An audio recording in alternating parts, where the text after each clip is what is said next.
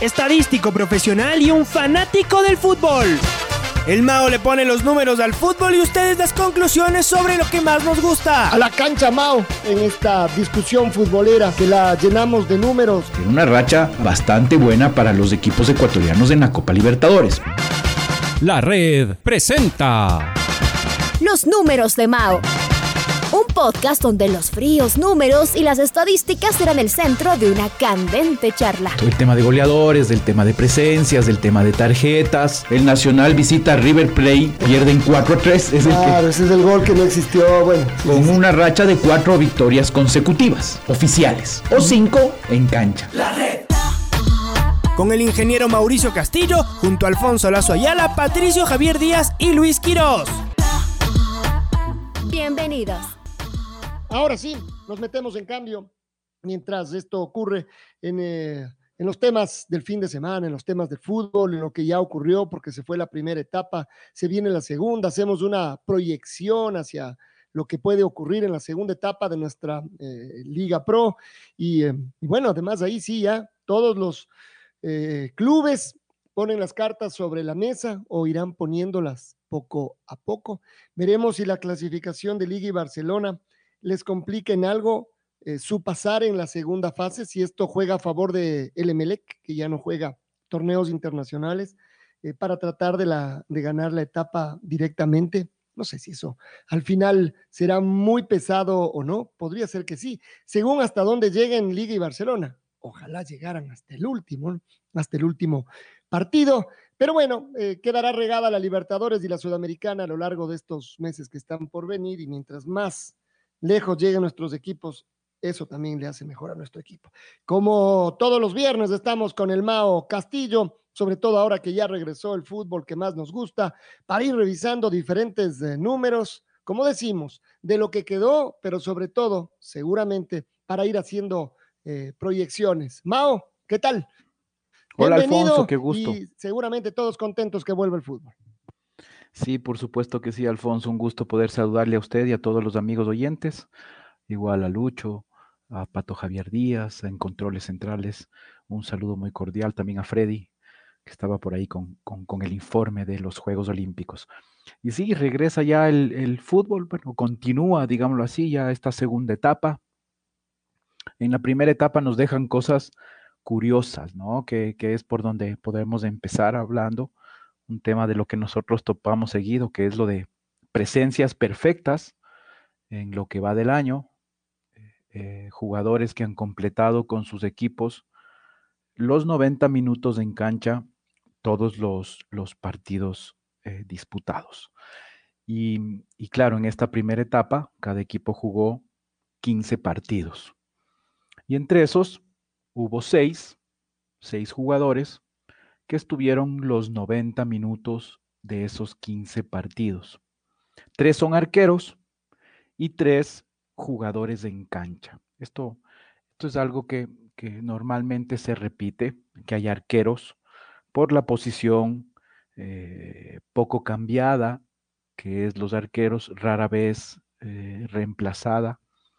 Y si es que uno tiene un- una continuidad, un buen año como arquero, eh, mantiene eh, esta posición y la titularidad. Por eso es lo más difícil para uno que está de segundo arquero, tratar de encontrar un espacio, ¿no? Si los arqueros también desde ese punto debe ser la profesión más difícil. Si usted es lateral derecho, a lo mejor en algún momento le ponen como volante por derecha, como zaguero central, como volante central, aunque sea para tapar algún incendio. Si usted es segundo arquero, solo entrará si el primer arquero se lesiona eh, o lo echan de la cancha. Si no, O si es el suplente de- del mexicano Jorge Campos. Exacto, ese, Sí, ese es el único que, que me acordaba. Claro, Pero eso que- hace cuánto ya fue. Es decir, No, pues ya es este 20 que usted da, años. habrá que esperar otros 40 años. Sí, porque Jorge Campos, para quienes no lo vieron, la mayoría de los que nos escuchan seguro sí, pero era un arquero que de repente decía, profe, ¿puedo ir adelante? Vaya adelante. Entonces se salía, se cambiaba de ropa y salía a jugar de, de nueve, literalmente de nueve.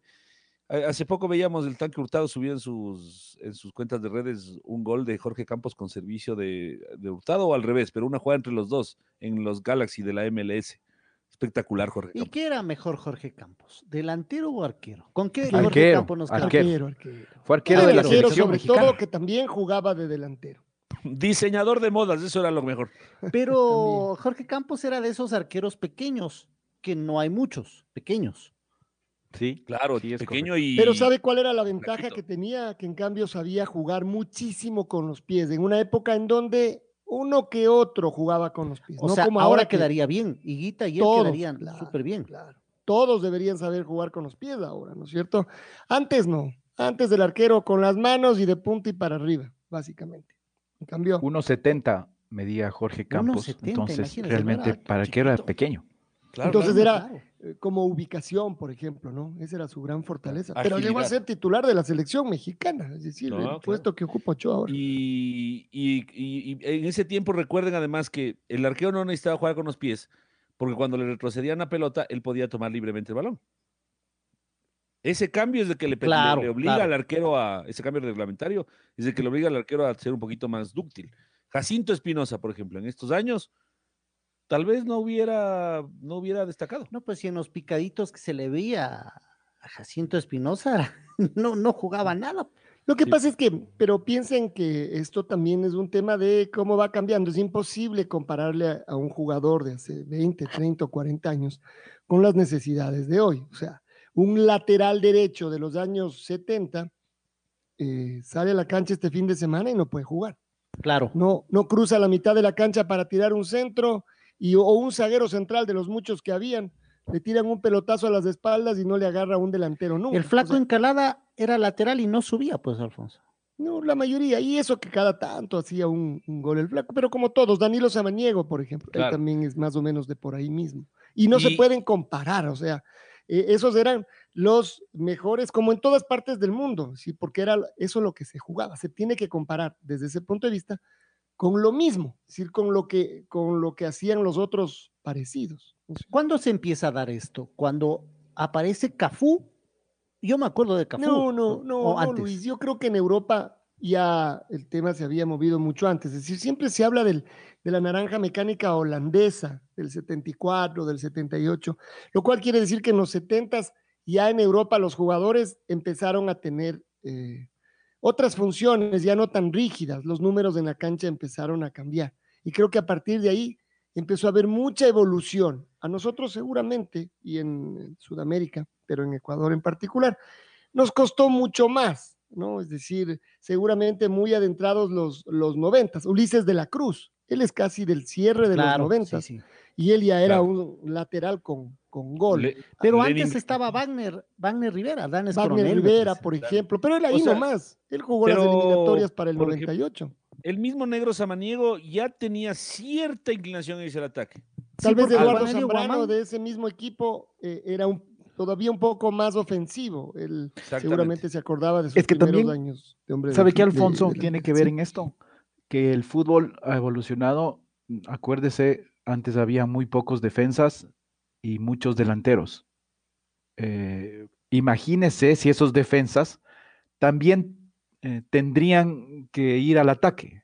Claro, se daba muy poco, ¿no? Porque si había tan pocos defensas, tres y siete delanteros o siete en función ofensiva, se hace eh, muy difícil pensar que estos defensas iban a ir al ataque.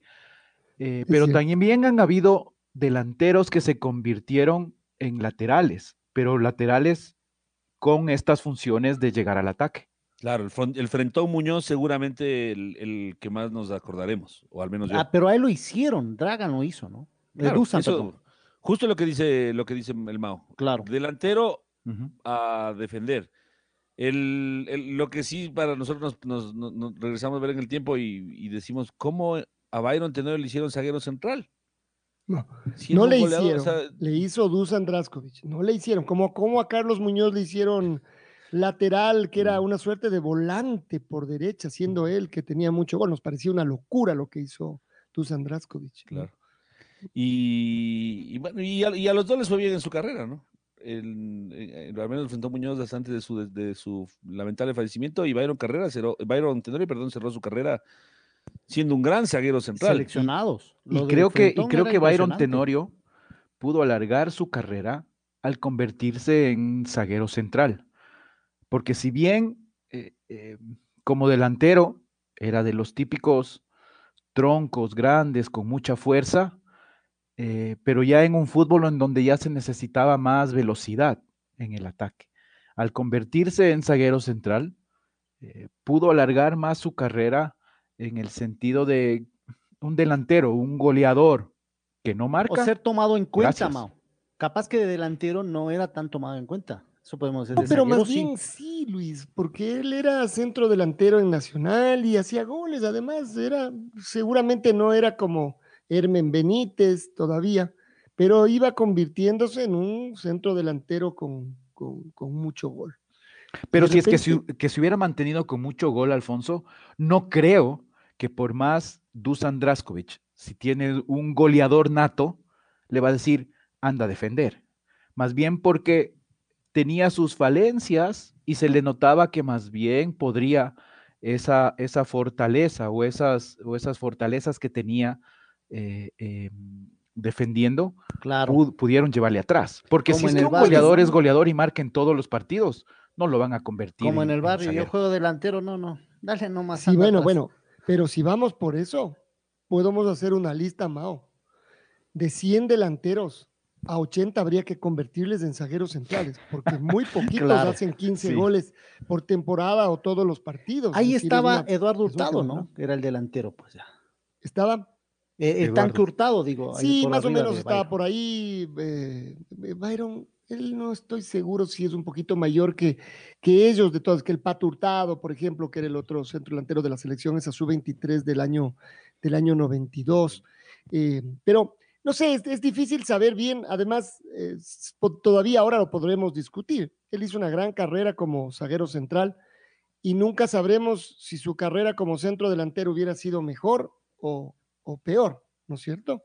Porque los centros delanteros son eh, raros, son la especie más, más difícil de encontrar en el fútbol, es la, eh, la más difícil de sostenerse también. Y el rato que hay un, centro delantero, en cambio, confiable, se vuelve lo más valioso que tiene, que tiene el fútbol. Byron Así que bueno. Sósimo Tenorio nació en el 66, el 14 de junio de 1966. Tiene 51 ya, ¿no? No, perdón, 56, 54. Eh, no, 56. Ya cumplió 56. 50 y... 55. 55, perdón. ¿Quién da más? 55, 55. El Pato Hurtado, para poner, por ejemplo, él nació en el 70, un 9 de agosto. Entonces, él va a cumplir recién 51. Entonces, sí son cinco añitos de diferencia. Cuatro años de diferencia. Cuatro años un poquito de diferencia. Sí, entonces, no, no, no era de esa no era de esa camada, Alfonso, del preolímpico del 90. O sea, de esa, no, no, de claro, época, él era, él era mayor. Entonces, por eso decíamos, él era mayor porque después estaban el Pato, Eduardo. Ellos, pero en cambio, Eduardo Hurtado ya venía jugando en los ochentas, sobre todo, eh, en los diferentes equipos, en el Nacional, donde, donde se, hizo, se hizo conocido y después brilló en Barcelona, terminó jugando en Liga Deportiva Universitaria también, ya como zaguero central. Después ya siempre lo conocíamos como zaguero central y en cambio a él sí podía decirle uno que iba a cabecear y usted no podía decir, y ahí sube esa frase que se usaba mucho antes, el no programado, ¿no? Eh, cuando iba un zaguero central y, y, si era de los que hacía goles, usted no podía decir que no era no programado, pues, o sea, si es que siempre hacía goles, si nunca hacía goles todavía, o sea, si, si es que ahí iba el Beto Araujo a cabecear, ese era no programado. Espínola era de los programados. Pues, Él, en cambio, claro, usted le veía venir Espínola y tenía que mandar a su mejor hombre a marcarlo, pues no le iban a decir, oye, es que no sabía que cabecía. Checa, de los últimos años. Pero Byron Sosimo en esa época también. Claro, claro, claro. Así que bueno, bueno. Lo único de, lo, perdón, lo único de Byron, o sea, lo, que le distinguía a Byron Tenorio era su nombre, ¿no? Eh, entre las distinciones, el nombre era, creo, una de las más importantes. Que llamaba la atención, dice usted. Claro que sí. Byron, primero con A y con Y, y tal cual como suena. Y Sósimo, yo no conozco a ninguna otra persona con el nombre Sósimo. No, yo ni he oído de alguien que se llame Sósimo. aparte de, aparte de, Byron Sósimo. Claro. Sí, sí, sí. Es como Giovanni Ibarra, en cambio, Yo sí se conoce un montón de Giovannis, pero de la forma en la que Giovanni Barra escribe su nombre, no conozco. Claro, de lo que es inscrito. O, como lo inscribieron, ¿no? Exacto. Como lo inscribieron, claro. Yo la verdad es que no, no, podría repetir, no podría escribir el nombre de Giovanni Ibarra así de memoria. De la manera en la que es complicado. escribe. bueno, entonces todo esto estábamos hablando, mi querido Mao, porque los arqueros, eh, decíamos, son de gana, bien difíciles de salir de la, de la cancha. Y usted nos decía que hay tres arqueros que tienen presencias perfectas en el fútbol ecuatoriano en este 2021 en 10 no, pues 15 partidos, ¿no? 15 partidos.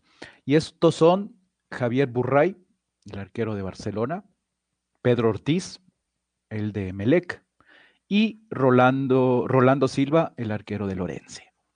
Esos tres arqueros jugaron los 90 minutos en los 15 partidos del Campeonato Nacional de este 2021. Los dos arqueros de los dos mejores equipos de la primera etapa. Consistencia.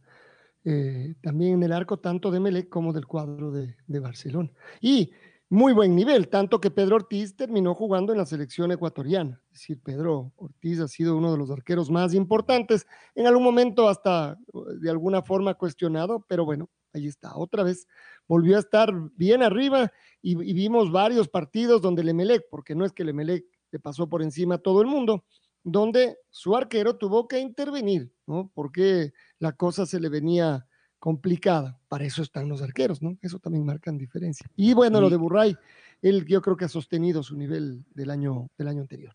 Y e es curioso desde de los, es curioso que uno de los que, del otro arquero es de los que está abajo. O también por ahí es como, en cambio, no hay mucho más. Y en el caso del arquero de Lorense, a mí me parece que es un arquero destacado. O sea, en un equipo que, pelea con muchas dificultades, el arquero de Lorense no es de los seguramente mayores responsables de que Lorense no camine mejor.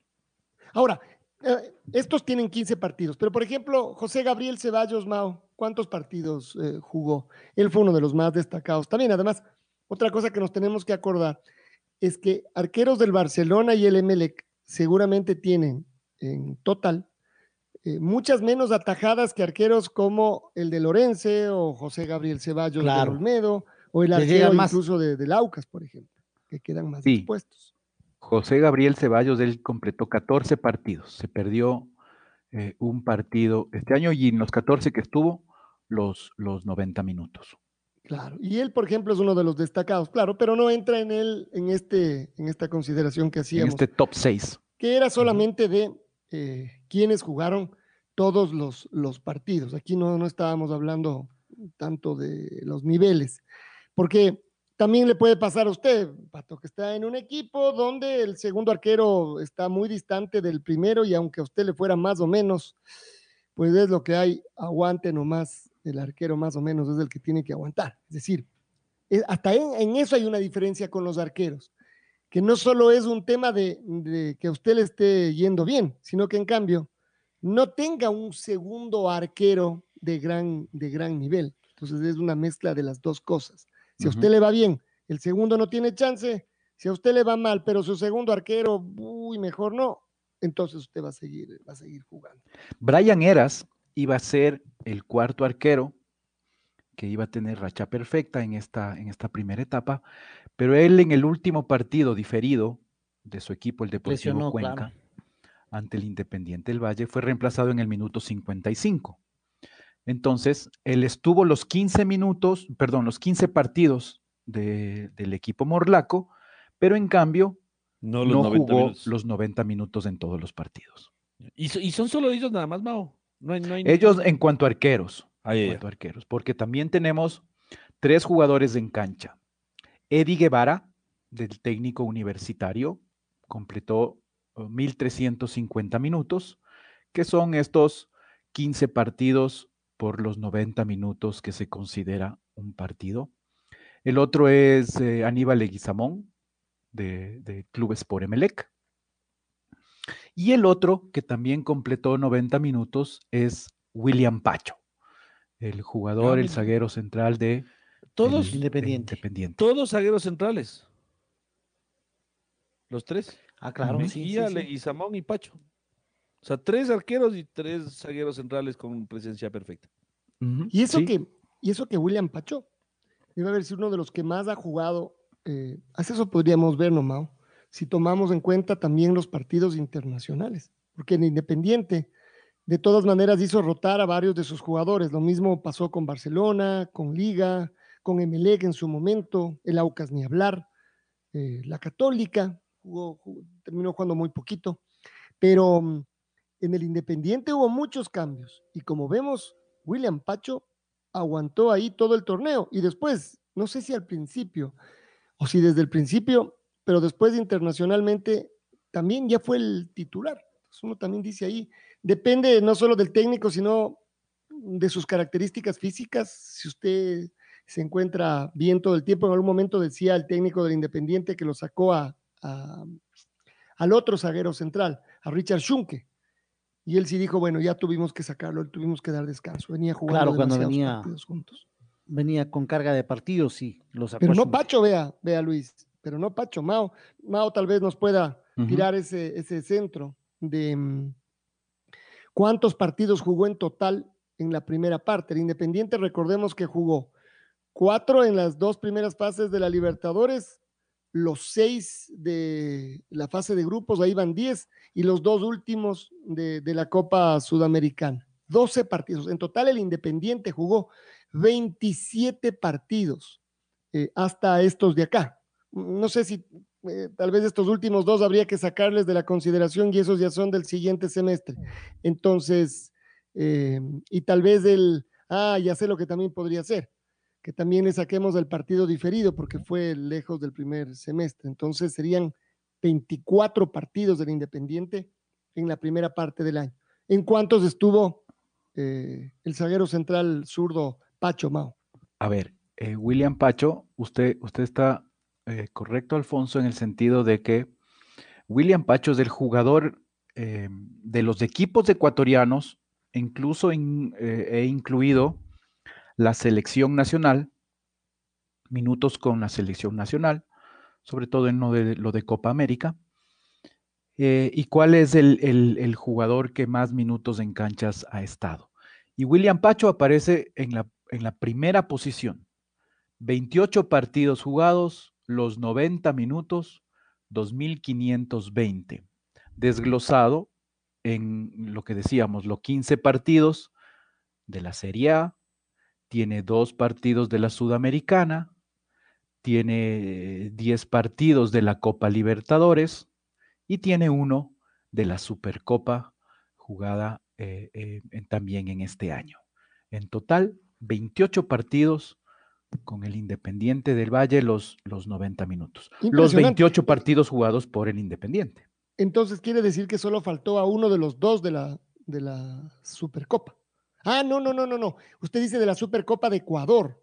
Sí, sí, sí, sí. De la de Ecuador. De acuerdo. Sí, por supuesto. De la que jugó un partido contra, contra el Delfín, el Independiente. en no, no faltó nunca. No faltó nunca, William Pacho. No, no. Ay, qué chiste. Con esa juventud yo también. Ah, sí. ¿Y por qué los ah, otros juventudes parecidos a usted no están en la cancha como otros que tiene William Pacho? Porque no son tan buenos como William ah, Pacho. Ah, ya.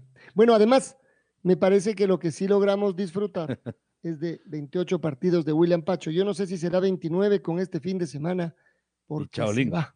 Claro, porque William Pacho, podemos, Mao, eh, perdón la molestia, ver cuántos partidos en total tiene William Pacho en el fútbol ecuatoriano, o sea, en el, en, Independiente.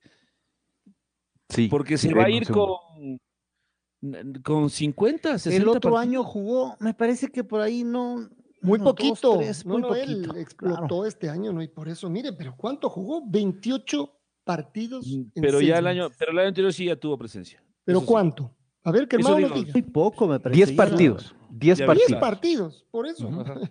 O sea, yo, yo, decía este 50 partidos, no. Son. 38. No llegan ni a 40. 38 partidos. Él, el primer partido que tiene eh, con Independiente, obviamente. con Liga. En, en la categoría superior, es en el 2019 enfrentando al Delfín un 2 de noviembre en el Estadio General Rumiñahui. En un empate 0 a 0, William Pacho estuvo 80 minutos en cancha y ese fue su, su debut en, en categorías absolutas. Porque si no estoy mal, jugó ese partido con Liga donde también jugó Moisés Coro, eh, Caicedo. Es Además, decir, ganó- debutó en el ganó Liga. 19 y ¿cuántos jugó el 19, Mau? Un partido, Ah, ese este fue, del debutó. 2019. Y de Ajá. ahí al 20 a jugar 9.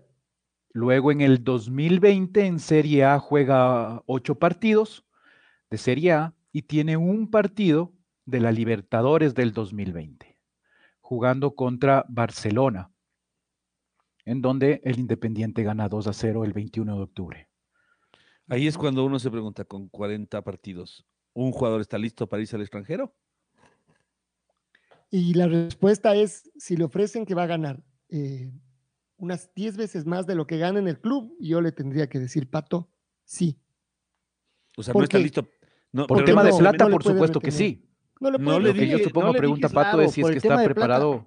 Claro, yo le yo- la pregunta es, ¿está preparado para Pero hay del jugadores país? que se han ido sin nada. Pi- Piero Incapié se fue sin jugar en Independiente. Creo que jugó uno o dos partidos y se fue.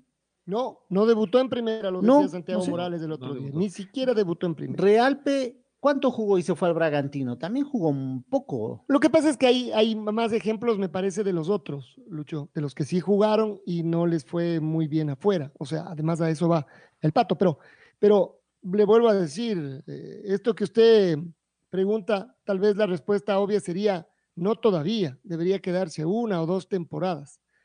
Pero eso tiene una razón de ser. Y ahí sí ya escapa el Independiente. Para que el Independiente pueda retener a sus jugadores, tendría que cambiar su manera de hacer el negocio y en cambio ahí terminaría gastándose toda la plata que genera para hacer lo otro. Entonces, Es como es los aguacatitos, uno cosecha aguacate, le mandan aguacates duros, así, le ponen en papel periódico. A veces, normalmente funciona, ¿no? Con, con los aguacates normalmente funciona. Terminan madurando a la fuerza. Y después nos servimos un riquísimo locro con los más ricos aguacates de Guayabamba. Pero en los futbolistas es, es bravo. O sea, lo que estamos viendo con Moisés Caicedo debería eh, mm, llamar la atención y hacer que algunos muchachos pongan, los- y, a ver, los- sobre todo los futbolistas y algunos empresarios, porque no todos los empresarios están dispuestos a esperar medio año más o un año más a, porque, para, para que la cosa es, rinda frutos a, a mediano plazo. ¿sabe Hay lo que ganan pasa? Que plata para ayer. no deja de ser como relativo, siendo que estoy de acuerdo con usted. Y también siempre hemos contado una y otra vez el caso del mago Franklin Salas. En cambio ahí, no, aguantemos. Ahí, claro, se aguantó mucho y se cayó el espere, negocio. Espere, que ya llegó una, pero no porque puede llegar otra, no que siga creciendo. Tan, roto la rodilla, se acabó. O sea, entonces es como, el fútbol no deja de también estar, de ser muy frágil. También puede ser lo otro. Un jugador aparece y usted dice, no, este ya es un crack. Pedro Vite, al que lo vimos realmente bien eh, aparecer, irrumpir en el Independiente. Y tal vez eso también les, pasa a los del Independiente, que de repente eh, logran explotar. Pero después no sabemos qué seguía pasando. Seguía siendo figura, se convertía en el mejor volante del fútbol ecuatoriano, eh, se va a convertir. No lo sabemos. Y si baja su nivel, y si deja de jugar, y si ya no hace goles, y si se desespera, ni hablar de algún tema extra deportivo. Entonces, eh, pienso que todo es, eh, no deja de ser relativo. Y está el otro factor, Además- el otro factor económico. No, y además, pensando también como uno, como uno podría pensar siendo futbolista, es, a ver, me voy a Alemania en caso de Pacho.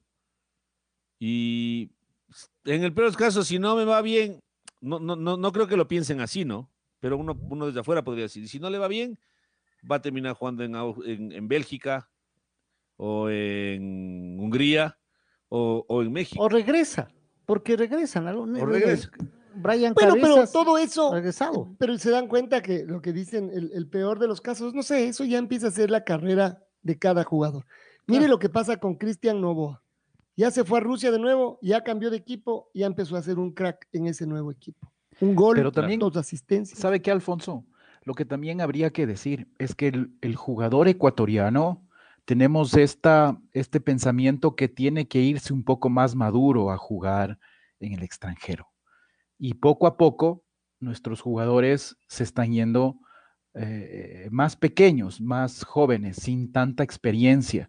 Pero si vemos en otros países, como por ejemplo Uruguay, Argentina, eh, muchísimos nos llegan a jugar en primera y se van a jugar al extranjero. Entonces, eh, pensamos que nosotros, los jugadores ecuatorianos, tienen que irse al extranjero, quizás ya muy fogueados, con mucha experiencia, e irse al Manchester United o en alguno muy parecido. Entonces, y ya empieza a ver... Es irreal porque nuestros mercados no son el, no, es del inglés. Nuestros jugadores llegan al inglés después de haber ido a otro mercado más, más chico. Y cuando alguien dé el ejemplo de Antonio Valencia, será eh, precisamente la excepción que confirma la regla. Es decir, él es eh, de los, de los jugadores absolutamente diferentes. Pero después a México, Brasil, ahora Argentina. Y, pero ¿sabe qué también? Esto que usted mencionaba de argentinos, uruguayos, brasileños tal vez también, que también es un tema de cantidad, lo que siempre decimos del, del, deporte. Porque uno dice, no, pero más importante es la calidad. Para que salga la calidad, tiene que haber más cantidad. El rato que tengamos 50, 60, 80, 100 jugadores, necesariamente 10 de ellos van a ser figuras. Y por supuesto, mientras más tengamos, más no van a ser figuras. Es decir, habrá 50 que no trascienden demasiado, ¿no es cierto? Por, por un tema de cantidad. Pero cada vez serán más y más y tendremos más oportunidades. Después, en esto que decíamos de Moisés Caicedo, que mencionaba Pato, también está el otro tema, el tema que nos interesa a nosotros, donde nos volvemos egoístas. El fútbol es también así, nos lleno de egoísmos. Nosotros queremos que Moisés Caicedo esté bien porque tiene que jugar en la selección y tiene que rendir. A nosotros, en realidad, mucho no nos interesa si él sigue creciendo o no, en tanto en cuanto eso no signifique que juegue más en la selección. Es posible, no lo sabemos. Vamos a ver qué pasa en un par de años al menos. Si esto que le están haciendo en Inglaterra es realmente bueno para él, él está dando un paso, le van cuidando para que cuando ya esté seguramente más fuerte también, es decir, hasta lo cuidan físicamente, empiece a tener más oportunidades de, jugar. Es decir, el equipo inglés lo cuida contra lo que nosotros creemos. No le hacen jugar, pues hasta cuando se hubiera quedado aquí, aquí era, aquí era eh, cabeza de ratón. Y a nosotros no nos gusta que sea cola de león. Quisiéramos que salte a ser cola de león.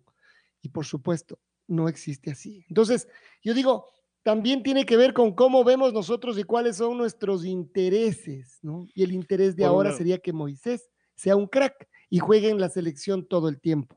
Y por otro lado, eh, también somos un poquito atrevidos, la verdad. Porque ¿cuántos de nosotros estaríamos dispuestos a aceptar que venga un completo extraño, completo extraño, y nos diga, oye, ¿cómo le vas a mandar a tu hijo a estudiar acá? ¿O por qué no le mandas a tu hijo a estudiar allá? O haz esto, haz este otro, pero un completo extraño, no un papá, no un tío, no un primo, una persona cercana, un amigo de confianza. No, no, un, un man que se cruza con la moto, manejando moto por la esquina. Oye, ¿por qué le mandas pues a tu hijo tan rápido? Que se quede un rato y uno diría, uno estaría dispuesto a aceptar esta cosa. Ahí sí es como, entendí, eh, más allá de, las, de los criterios que uno pueda llegar a tener que por supuesto no son absolutos y que no necesariamente y seguramente no, en la mayoría de los casos puede ser que no estén ni siquiera cercanos a, la realidad o, a la verdad, digámoslo así. De ahí sí es como cada uno, cada uno. Si es que uno a los 18 años, como a William Pacho, le pinta una oferta para ir al Borussia Mönchengladbach, o, o uno qué va a decir, no, gracias. Menos en estos chicos, la gran mayoría de estos chicos, que por supuesto vienen de situaciones eh, complicadas. Claro, le arregla su vida prácticamente, podría ser. En sus clubes han cambiado un poco, pero que este es un cambio radical, no es difícil imaginar para ellos y para la gente que les rodea ya a estas alturas. Y cuando uno habla de estas, de estas cifras, vamos a tirar una cifra, cuatro millones de dólares. Solo de esa parte, sin hablar de los sueldos, a usted le va a tocar el 15%. Casi unos 500 mil dólares. 600 mil dólares, Luis. Claro. 600 mil dólares. Pero ese es, por la firma, ¿no? No claro, por, eso. por la firma. claro. Solo, Ya, eh. solo de esa parte, no estoy hablando de que seguramente van a ganar, como hemos visto que les pagan, además a jugadores de este, con, con estos niveles, 400, 500 mil al año, más o menos, ¿no? Decir, Más premios. mm, si- flojito además ahí, ¿no? Y Flojito. si sobresale auspicios, bueno, marcas. Ya. Entonces, En- uno Entonces dice usted habla, usted habla de un sueldo de 40 dijo? más o menos. ah, 40 Mm. nomás. Sí, sí, exacto, suave. o sea, sí. yo creo que está tirando además una cifra bien conservadora, Alfonso. No, no, por eso le digo. No, no, por eso ya. No, no, Ya. no vamos a exagerar tampoco. Póngale, póngale en cin- para hacer números redondos de en- en- o 40 o 50, así como usted dice, medio millón al año. Con medio millón al año, tres años de carrera, si usted lo sabe administrar, no trabaja. No, no, no, no- No, bueno, pues sí, solamente con los 600 mil dólares que lo que pasa es que ahí, ahí lo que nos termina pasando es que cada uno va haciendo los cálculos desde donde más o menos uno podría tratar de entender. Con los O sea, 600 mil dólares usted ya puede Claro, me veo, me ve, claro. El pato dice, ese- yo la verdad, un año de ese sueldo y me retiro. No, no, si no necesito quedarme cinco años para que... Claro, pues, imagínese, ¿verdad? pensando así rápidamente, usted con la- entre, entre el sueldo y la, y la, y la comisión, no- es la comisión, sino la, el, el porcentaje, eh, suma un millón de dólares, ¿no es cierto? El siguiente, se- el- el- en, en dos años, suma un millón de dólares ahorrando, ¿no es cierto? Ya, uno podría, porque no se gasta 500 mil dólares en un año, pero bueno, con un millón de dólares, Tal vez una para ponerse al día. Para ponerse al día. Sí, Pato. comprarse una casita, ni sé qué. Por eso le digo, entre- usted recibe la, la comisión y los de los dos primeros años ahorra uno y ya tiene un millón de dólares en el banco. Con un millón de dólares al, en póliza de acumulación, señor Castillo, ¿cómo está la póliza de acumulación? ¿Qué está dando? ¿4%, 5%? Sí, no más que eso. Pero en un millón de dólares son 5 mil dólares, son 50 mil. 50 mil dólares al año. Ya, pues ya- ya solo con ese rendimiento. Bueno, por eso, entonces, por eso y tiene la plata que- guardadita. Cuando hablemos de que se van antes de hora, sí, les quisiéramos tener mucho más, incluso para disfrutarlos, no solo para que crezcan. Pero también acá nos quejamos un montón, antes de hacer la pausa, voy a decir esto. Nos quejamos un montón porque nuestro fútbol tiene todos estos problemas y la organización, y entonces, ¿cómo? Y queremos que se queden nuestros jugadores acá, en lugar de que se vayan a otro lado a aprender otras cosas. No entiendo. Entonces, ¿cuándo, ¿cuándo nuestro fútbol es buenazo y cuándo nuestro fútbol es malazo? Habría que ponernos de acuerdo. 9.24, Alfonso? hagamos una pausa todavía. Sí. Tenemos, no hemos pasado la línea media todavía. Oiga, porque, porque después de la pausa, Alfonso, déjeme decirle que tenemos que hablar de que hay un jugador que en esta primera etapa de 15 fechas ha jugado 16 partidos. Epa, epa. Como si solo tuvo Así 15 como, fechas. así como en Tokio 2020 se juega en el, se, se participa, se juega en el 2021, en este torneo ecuatoriano de 15 fechas, alguien juega 16 partidos. ¿Por qué no? Bueno, si juega uh, el gemelo y juega el, el- el gemelo que murió de niño, ¿por qué no va a jugar 15, uno, 16, uno de una fecha 15? La red Atrapados por el Fútbol 102.1 Mao, volvamos al fútbol. 16 partidos. Si solo se jugaron 15, debe haber un problema ahí en el programa de estadística. Ah, sí, es, es curioso nuestro, nuestro fútbol, ¿no? Y esto eh, solo se puede entender eh, quizás porque nuestra primera etapa no se llegó a completar eh, antes de la Copa América, que creo que esa era la, primera intención. Y aparte de esto, mm, por temas de, de COVID mm, a nivel internacional en Sudamérica, quedaron partidos eh, diferidos. Entonces, todos los equipos antes de la Copa América jugaron 14 de sus 15 partidos, en su mayoría, excepto Independiente, Católica, Emelec y Barcelona, que solo jugaron 13. Y les quedó pendiente dos partidos. La última fecha y ahí unos, y unos partidos diferidos. Lo que finalmente eh, ocurrió es que Fernando Gaibor estuvo los 14 partidos eh, de esta primera, ah, de la primera etapa, sin la última fecha, con el Guayaquil City antes de la paralización por la Copa América.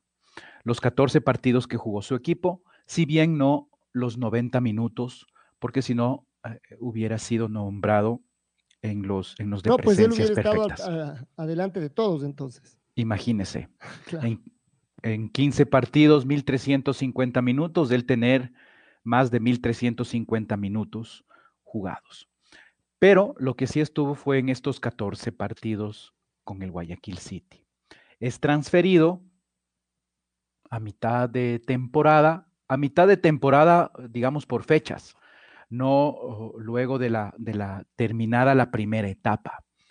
Y es transferido al Independiente del Valle y juega el partido diferido, eh, primero contra Universidad Católica, que se trataba de la fecha 7. Si revisamos la fecha 7, eh, Fernando Gaibor actuó en dos partidos de la fecha 7 de, de esta primera etapa.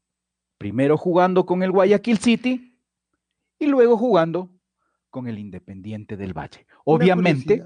¿No se le vuelve loco el programa ante un tema de estos absolutamente? Es decir, ya ven, Pato y Luis, este es nuestro fútbol. Claro, es queremos que se queden aquí los jugadores o que se vayan rápido. Eh, y, ahí, y, ahí, va una cosa. ¿Bauman no marcó en la fecha 7 con el Mushuruna? Eh, por suerte, en la misma fecha 7 habría que verle porque Bauman también es en cambio el jugador que si bien él tuvo 15 partidos jugados con dos distintos equipos, no pasó de estos 15 porque se perdió eh, un partido con el Mushukruna. ¿Y cómo pero él en cambio sí marcó con dos distintos equipos. ¿Y cómo le suman a Porque en la fecha 7 con Independiente sí marcó hay que ver si con el Musuruna lo hizo. Déjeme ver si es que Bauman en la fecha 7 él marcó porque sería también el jugador. Eh, en cambio, marcar en las dos. Déjeme ver. Así nomás en nuestro fútbol, como dice Alfonso. Así nomás, es verdad. Vea, sí, usted tiene, usted tiene razón, Lucho. En la fecha 7, con Mushuk Runa, ganó 4-0 al Olmedo. Y Bauman hizo doblete. Ahí está. Y con el Independiente del Valle, jugando contra Universidad Católica, él marcó un gol. Ahí podemos decir que es el único jugador que en la fecha 7 con dos camisetas distintas marcó goles. no en la fecha 7, claro. En la fecha 7 es una obviedad que no hubo nadie más. La pregunta es... Y no solo eso, es el único jugador que tiene dos partidos ganados en la misma fecha que en la misma fecha haya marcado dos goles con dos camisetas. Esa más bien es. Porque no es la primera vez que ocurre, ¿no? Esto de que. Esto ya pasó el año anterior, también pasó, Mao. Eh, pasó, pero no en la misma fecha. de acuerdo. Pasó en la misma etapa. pero, pero no llegó, no hubo un jugador que marcó en las, en las dos. Jugó en la misma fecha. El caso de Dorregaray con Cuenca y con, y con Guayaquil City que estuvo en la misma etapa con las, con las dos camisetas, pero no llegó a marcar. Pero el tema de, de, Bauman sí es curioso porque eh, por este partido diferido marcó con dos camisetas distintas en la misma fecha o en la misma jornada con dos distintas camisetas. Este año, de estos jugadores eh, que, que, han estado en la misma etapa, con dos distintos equipos, eh, son un total de, siete jugadores, de ocho jugadores.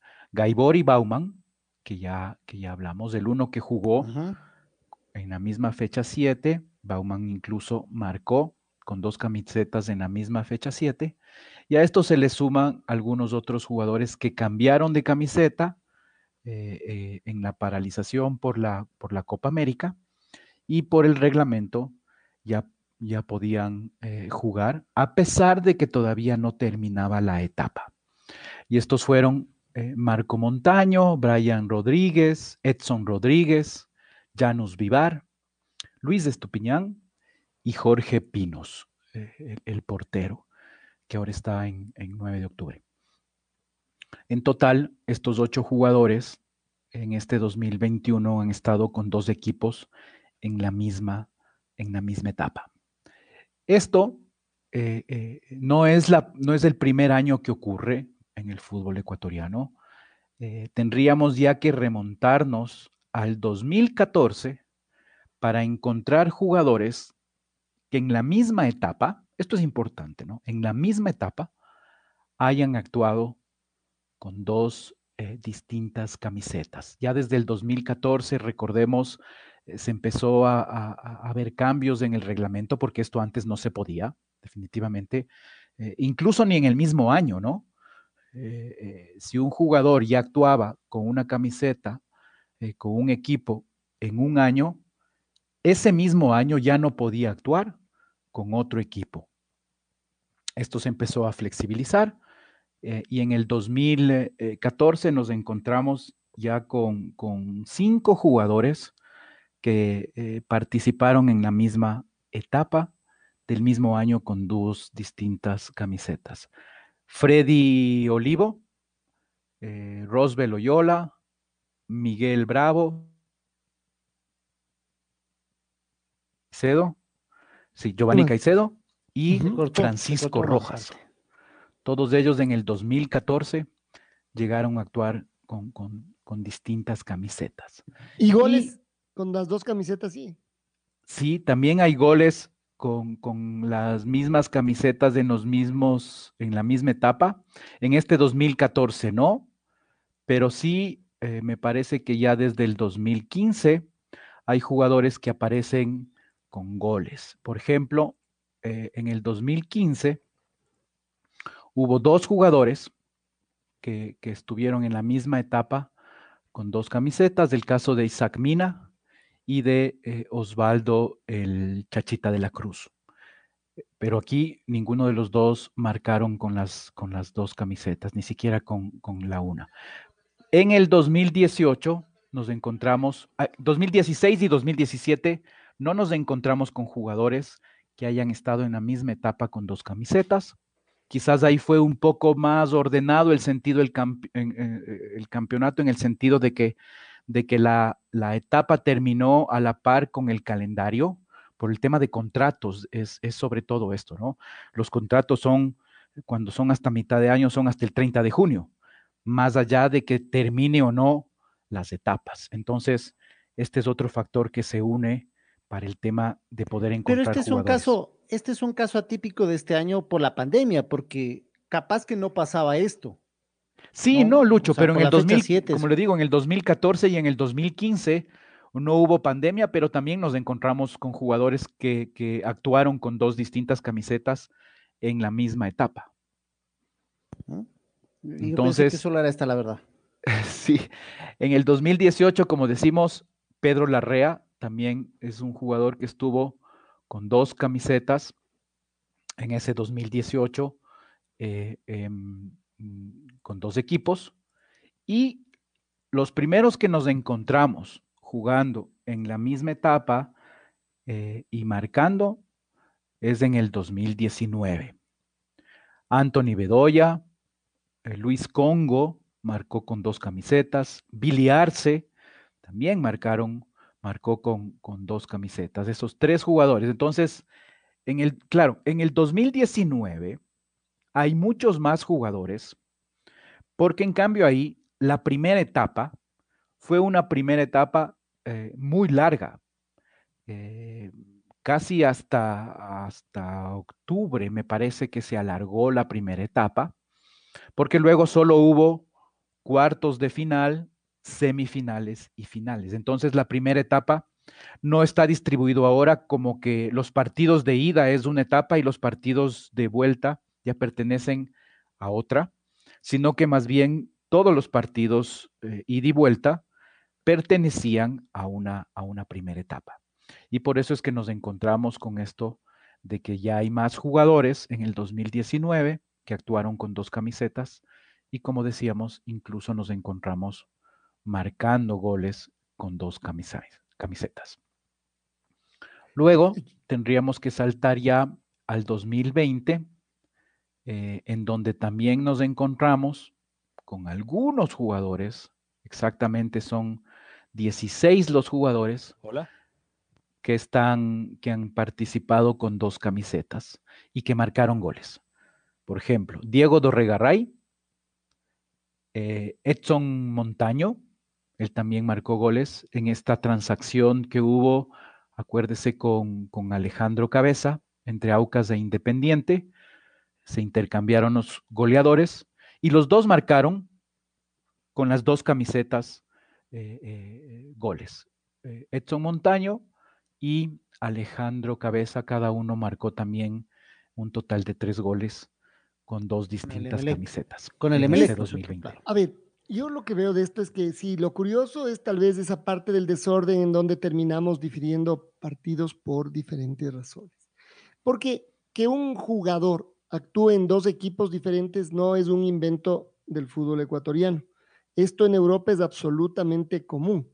Es decir, por eso se abre, eh, se abre la ventana de invierno en Europa. Entonces, un jugador que estuvo en un equipo hasta diciembre, en enero empieza a jugar en otro equipo, en la misma liga o en otras ligas. Claro que si jugar en otras ligas no parece tan importante, el hecho es que en la misma liga del mismo torneo comiencen. Entonces, en realidad lo único que realmente debería llamarnos la atención es esto de que jueguen en la misma etapa, bueno, y lo, y lo que acaba de ocurrir, en la misma fecha, porque por eso hubo un partido diferente. Pero esto es como cuando, por ejemplo, uno va a los Estados En la misma fecha, perdón, Alfonso, en la misma fecha deportiva, ¿no? Perdón, Pato. Claro, no en la misma, sí, claro, No el mismo día, ah, no, bueno, termino en un partido, ya vengo, me voy al otro. Que en el Ecuador podría darse algún rato, Alfonso. Usted está en el Ecuador. No se Cuando uno va a manejar en las carreteras de otros países, dígame si no, uno no, no maneja sobrado. O sea, que a uno le dejen, le digan, ve, tienes que manejar de, punto A al punto B en los Estados Unidos. Uno, pero hasta se aburre. ¿ah? De lo, no tiene un bache, no se le cruza un perro, nadie le invade el carril, todo el mundo, bueno, respeta. No le pitan a cada rato. Claro, una maravilla. Acá, no dice, ¿y, cómo es manejar? después, si uno maneja aquí en el Ecuador, creo yo que no sé si en la India, señor, quiere usted me dirá mejor Solo en la India. Yo no conozco. ah, bueno. no, pero, pero bueno, los videos en la India es un caos. De lo que he visto, exacto. Solo en la India tal vez no. Pero, y, creo que nos pasa en todas las actividades, ¿no? Mao, con todos los desarrollos que usted ha tenido, desarrollo y, e implementación que usted tiene que hacer con todo esto, usted las estadísticas de la NFL la saca de taquito. ¿ah? No, no sé, tendrán otras complicaciones. Acá tenemos las, las, las nuestras. Y lo que usted dice del manejo, también se dice que los pilotos de avión, un piloto de avión para graduarse, para realmente decir que es un piloto de primera, eh, manejar acá en, o, volar acá en Ecuador, ¿no? En los aeropuertos, sobre todo los, los, aterrizajes y despegues. El de, el de, de Quito, no en el de ahora. El, de Loja, el de Cuenca. En el de hoy es el viento, pues, Alfonso, el viento lo mueve. No, bueno, pero ¿qué? el anterior era el viento, pero además tenía que eludir eh, los edificios. Perros y gatos. Ah, claro. La neblina. En el del Tulcán es macho. Ahí aterrizar es macho. Y el de Cuenca y el de Loja. El, de Loja, no, no. El de Loja es deporte extremo. El de Loja es deporte extremo. Señores pasajeros. Antiguesen. Y es, por favor, tomen aire, soplen para atrás para ayudarnos a pasar la montañita que está ahí al frente. Claro, la, Loja despega contra la montaña. En la toma, la toma, ¿no es cierto? La toma. En fin, así que... Aquí en usted se graduó. Aterrizado ni despegado en el aeropuerto de Ipiales. Por eso dicen esto. Alguna vez me llevó Pancho Moreno con César Pardo en el 86 en unos aviones de hélice, esos que tienen, eh, las alas son como dobles y sostenidas con cables a los lados. Sí, Uno ah. ve las llantas sacando, mirando por un ladito de la ventana, porque además todos estamos ahí. Como las llantas siguen dando vuelta mientras estén en el aire. Le ve al piloto cuando acelera y frena. Los hemos visto en, las enciclopedias, Alfonso. Bueno, y el rato de, el rato de la, de la aterrizada, además que es una pista chiquita, y esto es, además este del recuerdo que tengo, tal vez es solo la, la, imaginación, además al lado de César Pardo todo podía pasar. Y una pista que uno, además era un avión chico, y uno pensaba en que la pista se acababa, pero no importaba, porque el rato que se acababa, el avión en lugar de ir para arriba empezaba a ir para abajo y después recién empezaba a levantar. ¿Cómo para abajo? Así mismo, como me oye. Se acababa la pista, pero no importa, porque usted que está mm, bajando ya empieza a subir ya en el aire, pero. O sea, como en los portaaviones. Eso, muy bien, una cosa así. pero con 30 metros de, diferencia entre el portaaviones, finalmente serán 10, 15. ¿Qué sería? No, además yo digo, tengo esto, debe haber sido la sensación que tenía que en lugar de empezar a ir para arriba, todavía fuimos para abajo un poco hasta, hasta levantar, seguramente. Fue ¿De qué me van a llevar? ¿En subterráneo o en avión? No, no. Oiga, pero ¿sabe qué, Alfonso? Solo déjeme terminar esta, esta anécdota de, de, los, de los aviones, de los aeropuertos. En, un, en una ocasión, regresando del Coca, igual en un avión chiquito, Em, el avión ya tomó pista, velocidad, y de pronto pega un frenazo impresionante, casi todos al, contra el asiento de adelante. Recién uno se estaba acomodando. la pantalla del, asiento de adelante. Sí, bueno, claro, no había pantallas, pero, pero sí contra el asiento. ¿Qué pasó? ¿Qué pasó? El piloto, un el piloto dijo, señores pasajeros, mil disculpas, se nos atravesó un perro en la pista. No y frené. nada. Ha de haber sido una vaca, creo yo, porque, porque por el tamaño, digo, o sea, el accidente que hubiera ocasionado, pero el frenazo que pegó por un perro o una vaca fue realmente muy, muy fuerte. Eso pasa en, en nuestros aeropuertos. Bueno, muy bien. Todo esto a que, a que las variantes inmensas que hay de año a año que se tiene que implementar, Alfonso. Hay que contar, tal vez como anécdota de esto, lo que, nos, lo que nos pasó también ya hace varios años, ¿no? Logramos desarrollar una cosa chica, no, no, no, esto no tenía demasiado, eh, tampoco demasiada ciencia, para que los resultados en nuestra página web se vayan actualizando eh, y en la tabla de posiciones. Es decir, estaban los resultados de los partidos, se iba moviendo el marcador en vivo, lo que ahora es absolutamente común, y automáticamente se iba cambiando eh, el número en la tabla de posiciones. Hasta que empezaron a quitarles puntos a los equipos por, por eh, no pago de deudas. Y entonces, claro, uno dice... No había programa que aguante. Empezó a enloquecerse, pues, ¿qué? ¿De qué me estás hablando? Es decir, Aquí empataron. ¿Por qué le vas a quitar tres? ¿Cómo hacemos con los, con los goles? Sí, sí, por supuesto.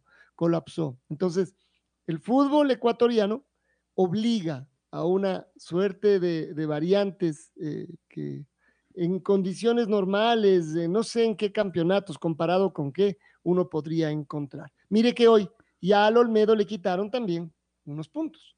Es decir, esto no. Y es que, y es que Alfonso, en la mayoría de programas, eh, que uno encuentra y que uno puede descargarse para, el manejo de páginas web o en general para, llevar estadísticas. En la mayoría de los que yo he visto, eh, uno registra los goles y al registrar los goles, el programa automáticamente le dice si un equipo ganó, empató o perdió. Más goles del uno facilito, ¿no? Por lógica, uno dice, sí, gané 1-0, mejor dicho, marqué un, gol y el otro no marcó, gané. No, no, pero aquí puede, aquí pueden haber un montón de variantes que por más que haya marcado más, más, goles, no necesariamente gana el partido. Entonces, por eso es que se complican eh, eh, los softwares o los programas eh, de computación para, para el manejo de las, de las estadísticas. En, nuestro caso es ganar, perder, empatar, puntos perdidos por, eh, eh, por deudas, puntos perdidos por otra sanción, puntos ganados eh, por deudas del equipo rival, no sé, por sanción al equipo rival, Eh, y después está el tema de los goles. ¿A quién le damos unos tres goles que aparecen en un campeonato donde le dieron el triunfo al equipo? La Católica, el año pasado fue, ¿no? Cuando comenzaba el torneo que el, el Mushugruna, o este año. No, este año, este año con el Olmedo. No el Mushugruna, el Olmedo, que no pudo jugar y ganó 3 a 0, Mao, es así, ¿no? Sí, sí, ganó 3 a 0. Que nos den a nosotros los goles para ser goleadores también ahí. Y ahí nosotros igual nos ha tocado crear jugadores ficticios para poder adjudicar los goles. Este goleador nuestro que tenemos en nuestro software se llama puntos adjudicados. Entonces yo puedo sacar los goles que ha marcado el jugador de nombre puntos y de apellido adjudicados en toda la historia de nuestro fútbol, que ya empieza a ser bastante. Claro, iba a decir, ya mismo, ya mismo, ya, mismo le podemos considerar entre el, club de los 100. sí, claro, ojalá que no, ojalá que no. También estaba. Y además son los minutos, ¿no, Alfonso? ¿En qué minuto le pone el gol este? Porque nosotros llevamos estadísticas de goles cada 15 minutos o por primer tiempo y segundo tiempo, cuántos goles se hacen más en la primera o en la segunda, eh, eh, eh, en, la, primera o en segunda etapa del partido. ¿Ya, ¿Ya resolvieron ese dilema o no? no, sí, no, sí, Luchito, sí, ya están resueltos. Y acá, obviamente, bajo consenso, pero dijimos que en estos casos los goles se marcan eh, eh, para que no distorsione, digamos así, las estadísticas. Un gol en el primer tiempo, en el minuto 20, el otro gol en el minuto 50 y el otro gol en el 70. Pero eso es, eso es manipular las estadísticas, hay que admitirlo. sí, claro. Porque... Ahora escogemos los, los eh, minutos para los, para los goles. Bueno, un poco de complejidad y esta curiosidad a propósito de los jugadores que más, que más han jugado. Pongámosle, em, Alfonso, para cerrar esto, pongámosle apodo a puntos adjudicados. Oiga, pero es que no solo, Pato, no es solo, no es solo el nombre, sino en qué estadio le pone. O sea, en un partido normalmente cuando usted lleva estadísticas, le pone en qué estadio se jugó. ¿Mm? Pone estadísticas. ahí, no queda en el estadio que se tenía que haber jugado. Puede ser, pero el partido no se jugó. Entonces no le puede dar un partido a ese estadio. Claro, sobre todo en, estadios que estuvieran eh, además ahí cerquita. No sé, voy a tirar un ejemplo. En algún momento el modelo y el Olímpico Atahualpa y los dos tenían 1.200 goles marcados. Y de repente hay uno de estos de tres en uno de los dos estadios y pasa a ser el estadio en el que más goles se han marcado. ¿Es real o es irreal? O sea, las estadísticas llevadas al extremo, pero además también llevadas con rigurosidad. Por supuesto que eh, plantean estas, estas interrogantes. Usted puede decir, ah, no importa, pongan donde quieran, ¿no? Claro. O, o, no le pongan en ningún estadio, también podría ser. Ah, ahí está, nombre de estadio, ninguno. ¿Cómo ninguno? Así se llama el estadio, ninguno. puntos adjudicados. Nosotros también tenemos un estadio que se llama puntos adjudicados. Y tenemos un árbitro ninguna parte, que se, llama puntos adjudicados. No, no, no queda de otra, porque no puede dar estadísticas a un partido que finalmente no se jugó, pero el marcador es 3 a 0. Sí, sí. Entonces.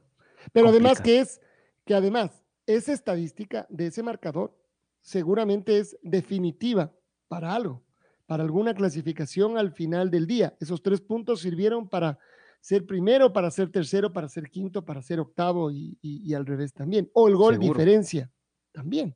No, no, sí. Ninguna de estas estadísticas es como al azar y queda ahí. La red atrapados por el fútbol. 102.1. Muy bien, Mao. A ver, cerremos con un par de datos finales. Sí, Alfonso, solo para terminar, ahora que comienza la, la segunda etapa, un datito de, los torneos, considerados sobre todo en este, en este formato de estos últimos 11 torneos entre el 2010 y el 2020, que han tenido eh, muy, muy similares formatos, excepto, como decíamos antes de la pausa, el del 2019, donde hubo una primera etapa eh, larga, partidos ida y vuelta, y luego cuartos, semis y final. Pero de ahí, eh, normalmente el ganador de la primera etapa se enfrenta contra el ganador de la segunda etapa eh, y en una suerte de final, a partidos de ida y vuelta, se encuentra el campeón. Considerando esto, vemos que en estos torneos desde el 2010, de los 11 equipos que ganaron la primera etapa, tres de ellos también ganaron la segunda etapa. Entonces fueron campeón directo sin haber una final. Esto sería un 27%. Luego tenemos que de los, de los 11 que ganaron la primera etapa, estos 11 campeonatos que ganaron la primera etapa, dos fueron campeones sin ganar la segunda etapa. Hubo otro ganador de la segunda, de la segunda etapa. Por lo tanto, concluiríamos. Hubo nueve finales, obviamente. Sí, correcto. Hubo nueve finales, claro. La, del 2012 y la del 2013, ahí no, no hubo finales. Y también la del 2016, porque fueron, fueron tres no finales y ocho hubo, hubo finales. Y resumiendo, podríamos decir que de los 11 equipos que ganaron la primera etapa, cinco al final fueron campeones o jugando una final o también ganando la segunda etapa. Esto es eh, eh, un porcentaje del 45%. Por lo tanto, con estos números podríamos decir que el Club Sport Emelec, con esta estadística, tiene un 45% de probabilidades de ser campeón. A ver, lo que usted me está diciendo es que el Club Sport Emelec puede ser campeón o no puede ser campeón. Así es. Claro, así resultaría. de acuerdo a estos números, incluso eh, puede ser o no con un porcentaje menor de que sí puede ser campeón, que solo es un 45%, solo entre comillas, ¿no? o este ya tiene un 45% de probabilidades de ser campeón. Usted dijo que, estaba ya pensando en el siguiente bloque, Pato Javier Díaz. Cierto. Por favor, ya lo dijo. Bueno, entonces, bueno, esto me parece que es eh, un aliciente para el resto. Y de todas maneras, el MLEG dirá, bueno, pero ahí estoy. Es casi mano a mano la posibilidad. Queda abierto entonces. Mao, gracias por estar con nosotros esta, esta mañana. Y bueno, ahora sí, vamos a ir engrosando números. Esperemos que solo de los fáciles y que no haya tareas difíciles de nuestro fútbol en el segundo semestre. No, Alfonso, muchísimas gracias y, siempre es un gusto poder compartir un poco de números con ustedes. Que tengan un muy buen fin de semana. La red presentó Los números de Mao. Un segmento donde los números y estadísticas son los protagonistas con el ingeniero Mauricio Castillo, junto a Alfonso Lazo Ayala, Patricio Javier Díaz y Luis Quirós. La red. Quédate conectado con nosotros en las redes de la red. Síguenos como arroba la red Ecuador y no te pierdas los detalles del deporte minuto a minuto. Escúchenos en vivo en TuneIn y en 102.1 FM. ¡Te esperamos!